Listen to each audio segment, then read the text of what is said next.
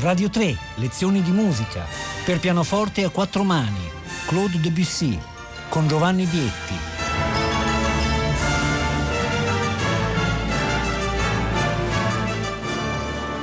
Buongiorno da Giovanni Bietti, benvenuti.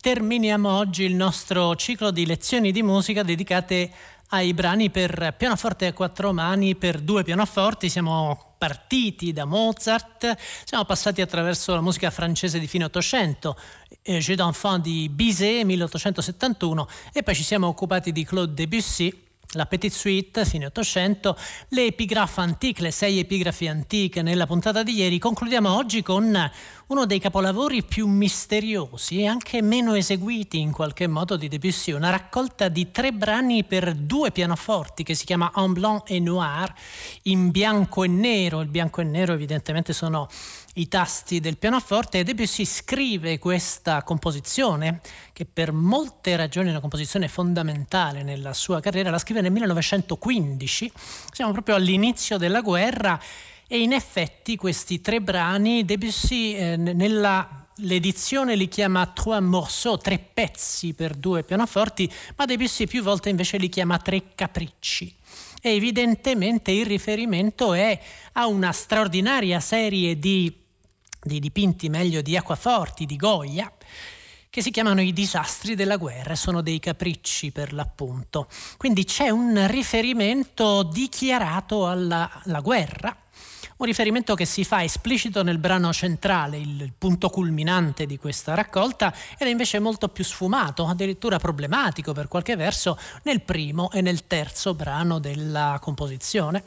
Abbiamo una volta di più a che fare con, ne parlavo nella puntata di ieri, con lo stile dell'ultimo Debussy uno stile che perde molta di quella opulenza un po', un po', nebbiosa, un po' come dire eh, iridescente di tanta musica pianistica degli anni 10 e diventa invece uno stile più essenziale, più trasparente. Debussy proprio in questo periodo sta lavorando anche ai 12 studi, la sua ultima composizione pianistica. Nel 15 escono le prime delle sue sonate, dovevano essere sei, saranno soltanto tre quella per flauto, viola e arpa, quella per violoncello, e lo stile è uno stile molto più trasparente, molto più nudo, molto più puro per qualcuno, quindi abbiamo a che fare con uno stile tardo. Questi tre pezzi hanno delle dediche precise. Il primo e il terzo singolarmente sono dedicati a dei russi. Il primo è dedicato a Kusevitsky. Kusevitsky editore di musica russa, direttore d'orchestra, eh, che commissionerà brani importantissimi, tanto per dirne una, Kusevitsky è colui che, eh, che, commissionerà a Bartok negli Stati Uniti il concerto per orchestra nel 1943, la prima esecuzione, e il terzo brano è un brano che ha una dedica importante, perché è dedicato a Mon ami Igor Stravinsky. È l'unica dedica di Debussy a Stravinsky. Stravinsky dedica a Debussy una cantata ancora meno eseguita di questa raccolta che si chiama Svezdoliki il re delle stelle e poi scriverà in memoria di Debussy uno dei suoi pezzi più importanti, le sinfonie di strumenti a fiato. Debussy e Stravinsky naturalmente si incontrano a Parigi, Debussy è un grande ammiratore dei balletti di Stravinsky e tra l'altro a proposito di pianoforte a quattro mani forse vale la pena di ricordare che la prima testimonianza che abbiamo di un'esecuzione della sagra della primavera è la, il giorno in cui Stravinsky e Debussy si incontrano e leggono, Debussy legge a prima vista la parte a quattro mani della Sagra Primavera dall'inizio alla fine e eh, le, le, testimonianze di quella giornata sono testimonianze meravigliose perché appunto Debussy resta sconvolto, sbalordito dalla forza, dalla potenza, dalla novità di questa musica, appunto nella versione a quattro mani. Qui invece parliamo di due pianoforti Due pianoforti per Debussy, una volta di più la, l'idea è quella di moltiplicare all'ennesima potenza le possibilità sonore del singolo pianoforte, quindi i due strumenti a volte suonano insieme arrivando a costruire accordi di 15 note, di 20 note, a volte l'uno accompagna l'altro e poi si scambiano di posto, a volte suonano insieme in per esempio in tessuti che possono essere costruiti specularmente. L'inizio del primo brano, il primo pianoforte, l'acuto suona.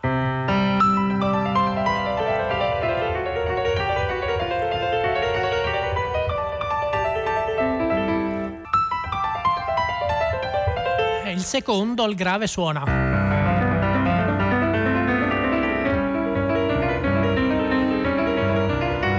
Sono quasi specularmente messi in relazione l'uno con l'altro, sovrapposti naturalmente. Non posso suonarvi la combinazione dei due strumenti, la sentiremo fra breve. Vi ho parlato nella puntata di ieri di questa idea di Debussy. Debussy dice che la musica, la forma della musica deve essere fatta di colori e di tempi ritmati, quindi pensare la forma in maniera completamente nuova. Bene, Poche composizioni come En Blanc et Noir, come questa raccolta di pezzi per due pianoforti, ci mostra la novità del pensiero formale di Debussy. In effetti la musica sembra procedere per frammenti, episodi che sono accostati liberamente. Ci sono dei collegamenti sottilissimi che però molto spesso all'ascolto spariscono. Il primo di questi pezzi, per esempio, comincia con questa cascata di suoni che vi ho fatto sentire.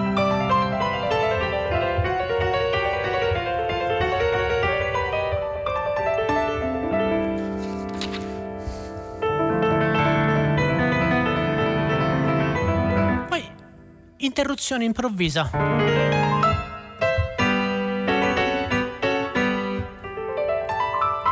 I materiali sembrano, adesso è un pezzo che non ho studiato, è molto difficile, è un pezzo virtuosistico, un et noir, i materiali sembrano giustapposti. Comincia con questa cascata di suono, poi c'è questa improvvisa interruzione. Poi improvvisamente queste, il movimento ascendente di un eh, esecutore mentre l'altro esegue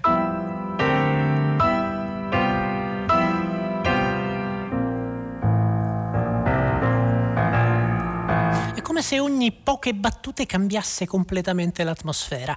Il bello è che ci sono dei collegamenti, ripeto, sottilissimi, ma è quasi inutile che io li metta in evidenza perché in ogni modo nel corso dell'esecuzione finiscono per sparire, sono dei collegamenti subliminali. Un aspetto però interessante di questa costruzione è prima di tutto che Debussy mantiene un'organizzazione tematica. Per esempio questo elemento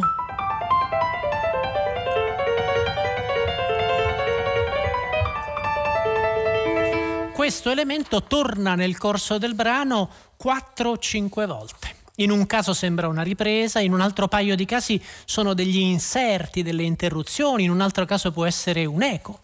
E poi c'è un altro tema, un secondo tema, si potrebbe addirittura tracciare una sorta di lontanissima parentela con la forma sonata, perché arriva questo tema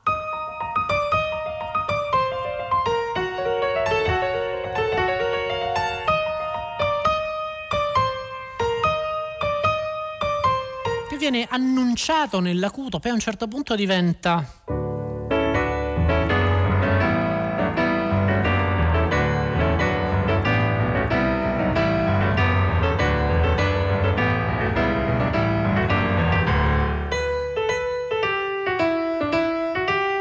diventa un ostinato e questo tema poi diventerà addirittura il punto culminante del movimento, proprio verso la fine.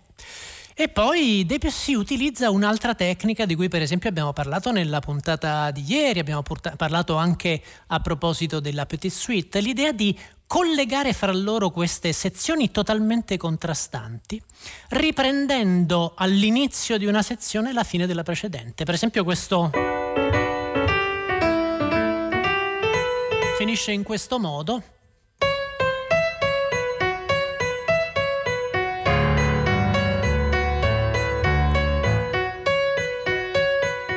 Ripetendo queste tre note, poi Debussy scrive risoluto meno mosso e i due strumenti insieme suonano.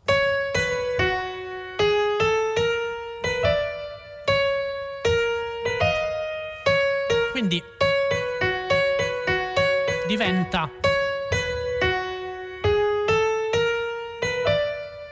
questa tecnica che io chiamo dell'aggancio. La fine di una sezione lancia l'inizio della sezione successiva. E guarda caso com'è costruita questa?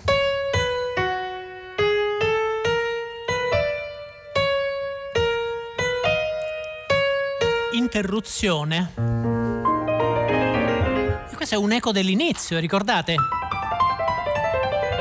Poi di nuovo.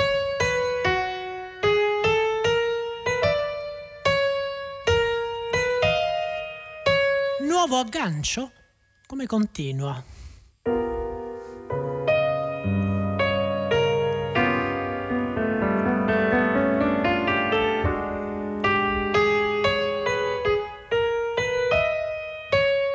Questo elemento che faceva parte del... Di colpo diventa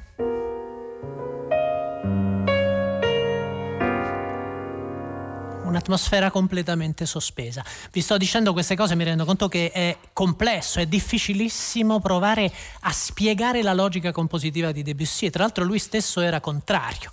Lui scrive in un famoso articolo, non dimentichiamoci che quando eravamo bambini ci veniva proibito di bucare i giocattoli per capire cosa c'era dentro, quindi non bisognerebbe mai bucare, smontare un pezzo di musica. Sa di fatto però che la ricchezza del pensiero di Debussy è tale che la dire, la tentazione di andare a fondo, di esplorare, di provare a comprendere la logica di costruzione è assolutamente irresistibile. A questo punto vi ho mostrato alcuni degli elementi di costruzione di questo ricchissimo primo movimento di Blanc et Noir e direi che possiamo sentirlo per intero. Come sempre vi seguo un po' durante l'ascolto, almeno indicandovi le principali demarcazioni formali, le nuove sezioni, i ritorni di temi. Ricordate i due temi fondamentali.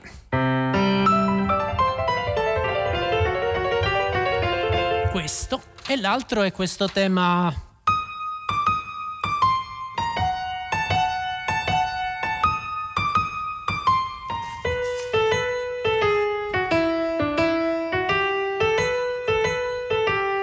tornerà quattro volte, ma adesso ascoltiamo direttamente il primo movimento.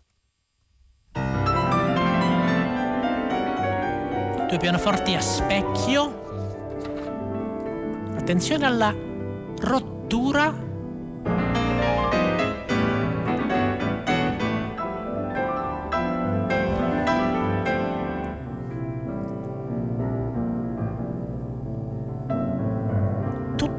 funziona per sorprese.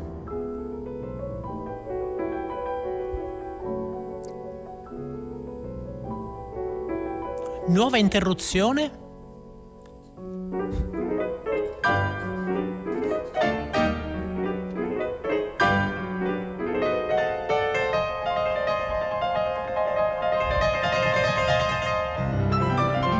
Ripresa?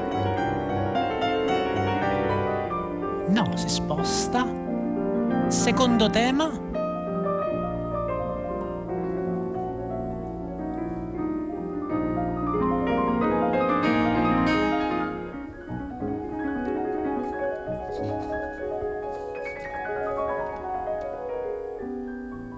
Vedete come cambia veramente ogni pochi secondi, però tutto è magicamente legato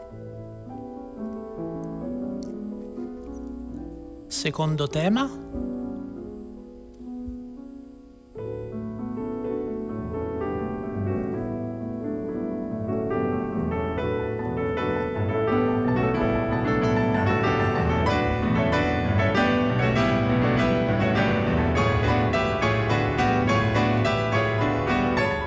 Aggancio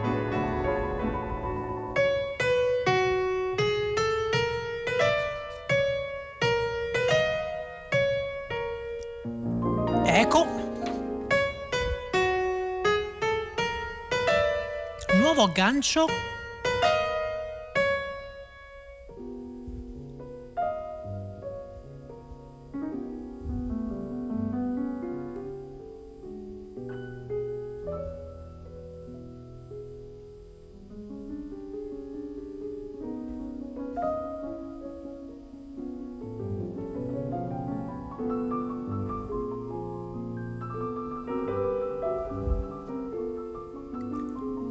ripresa del primo tema.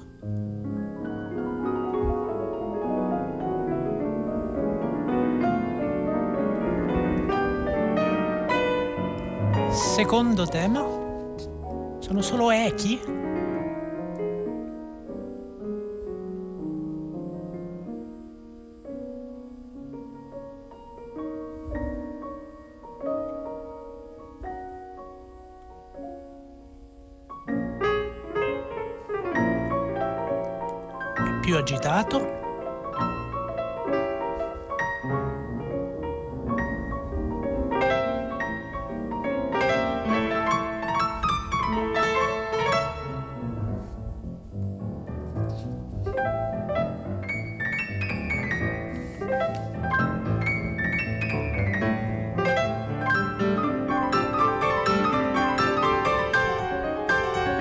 fine, ripresa, è abbastanza letterale.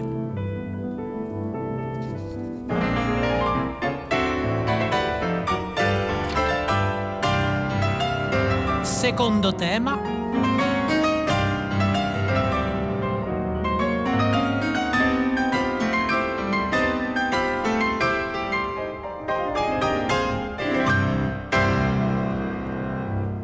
Come sentite è un pezzo assolutamente sorprendente, con questa idea tipica di giustapporre continuamente materiali che sono sottilmente collegati fra loro ma anche molto differenziati, una musica di tempi ritmati e di colori per l'appunto, e forse vi ho dato questa suggestione del primo e secondo tema non perché sia un pezzo scritto in forma sonata, ma volendo potrebbe essere un lontanissimo richiamo, una, dire, un eco, un fantasma di questa forma classica. Un aspetto che potrebbe in questo caso non essere del tutto peregrino, sia perché proprio in questo periodo, vi dicevo, Debussy comincia a scrivere delle sonate, non ne aveva mai scritte, comincia a confrontarsi con la forma sonata e soprattutto perché questi pezzi, come vi dicevo, sono collegati alla guerra. Qui collegamenti alla guerra sono piuttosto labili, certo c'è questo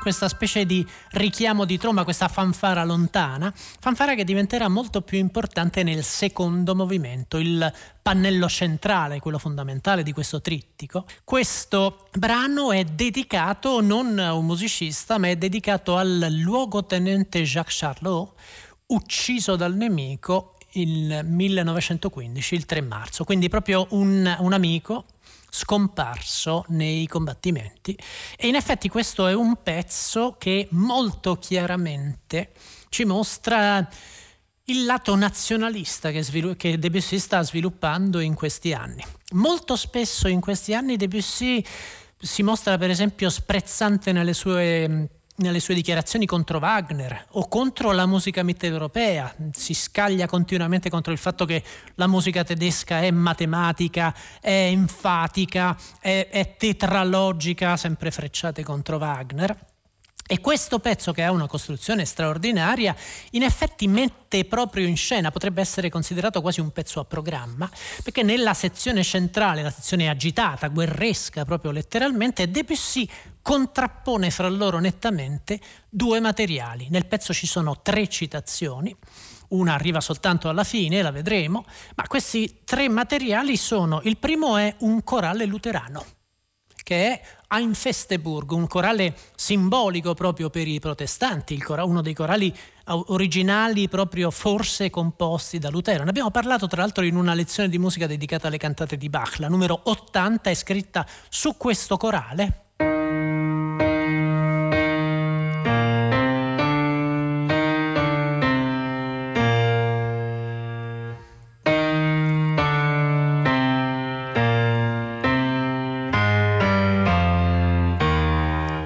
scrittura in ottave, questo carattere solenne, proprio l'incedere come se fosse l'esercito tedesco che cerca di entrare in Francia. E a questo corale si contrappone, si contrappongono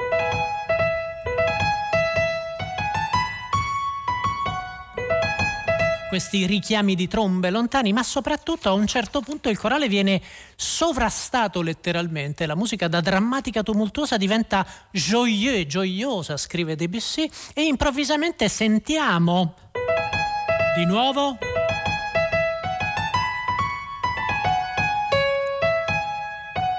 e ora c'è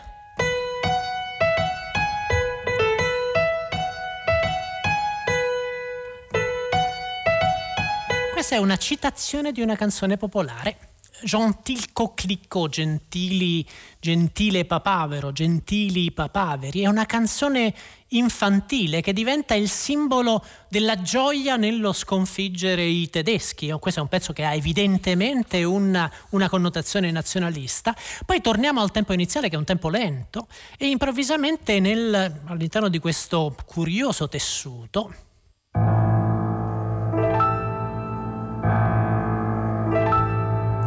questo ostinato, Debussy ci fa sentire questi rintocchi lontanissimi.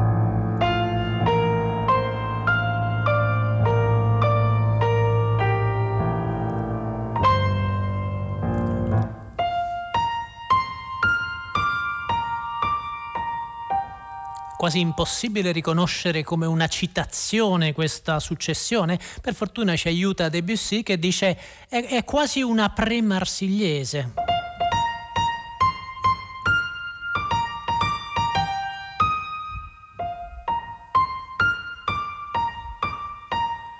Non è la prima volta che Debussy si diverte a citare la Marsigliese. Per esempio, i preludi per pianoforte, il secondo libro, finiscono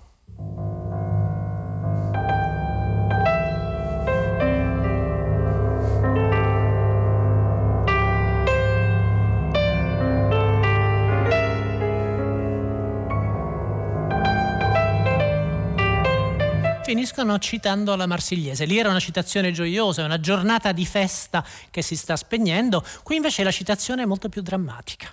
È il risultato, la speranza dell'andamento della guerra. Purtroppo su questo pezzo bisognerebbe passare un'intera lezione forse non sarebbe sufficiente. Per esempio l'introduzione lenta è costituita una volta di più di tanti materiali giustapposti, quindi sembra cominciare dalla provvisorietà questa visione di guerra, poi il tempo diventa tumultueux, diventa sordamente tumultuoso, eh, ci sono i richiami di trombe, c'è il corale, c'è la canzone popolare, poi torniamo al, al tempo iniziale e ci sarà la citazione della Marsigliese. Vi seguo un po' durante l'ascolto, credo che purtroppo non avremo il tempo di parlare del terzo brano di questo meraviglioso trittico, uno stimolo in più per gli ascoltatori per ascoltarlo da casa. Nel frattempo, secondo brano di Un Blanc et Noir di Debussy, vi seguo un po' durante l'ascolto, ne approfitto per salutarvi. Buona giornata da Giovanni Bietti.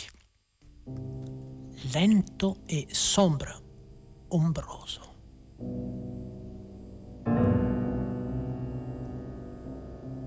Si fa più minaccioso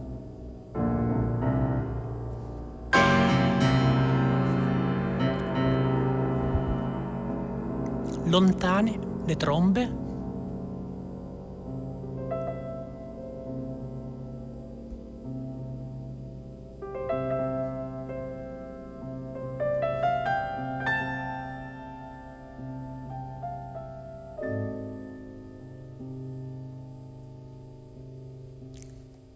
Una sorta di melodia popolare.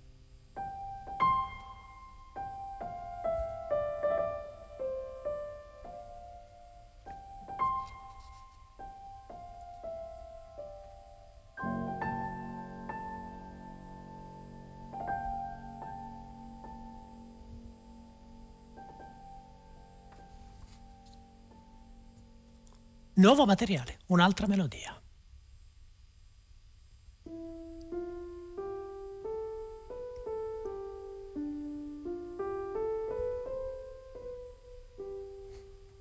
Ora forse delle campane lontane?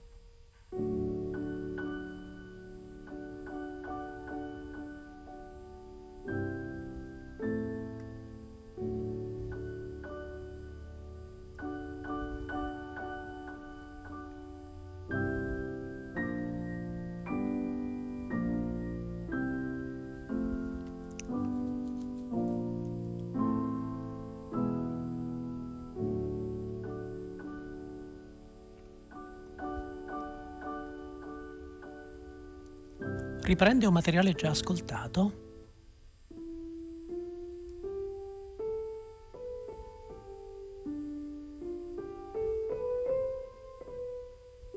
Questo invece è nuovo?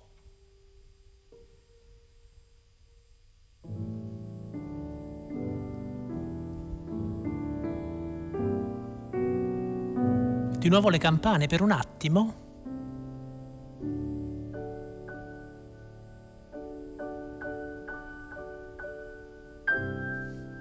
prosegue quello di prima.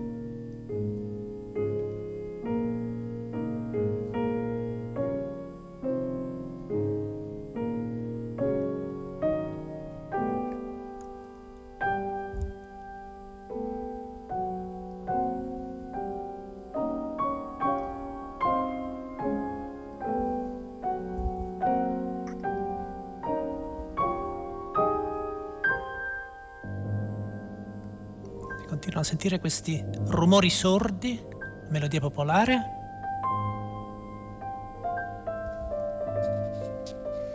E tutta questa serie di immagini apparentemente non collegate conduce al sordamente tumultuoso?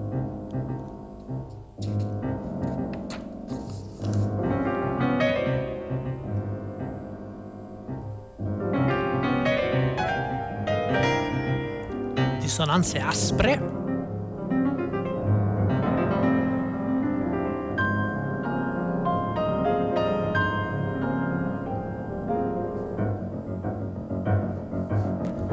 marcia, arriva il corale.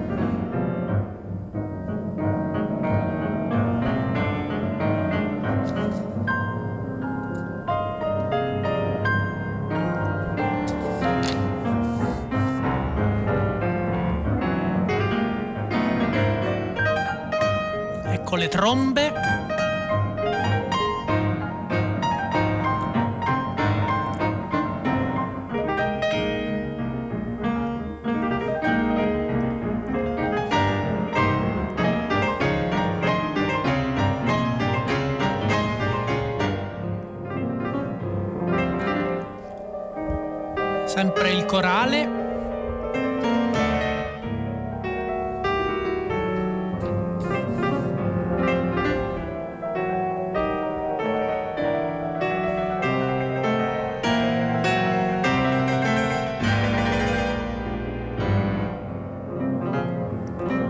Adesso improvvisamente gioioso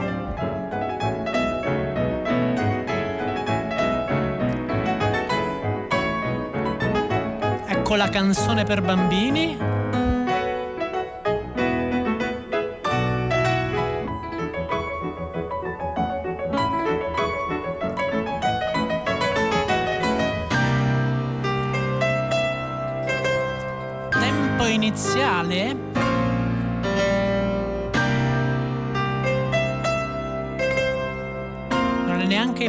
Ripresa, una trasfigurazione.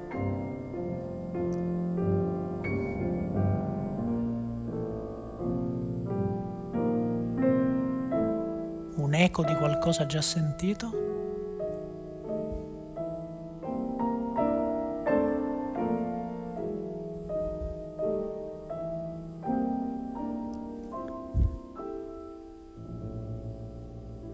Questa è la pre-marsigliese?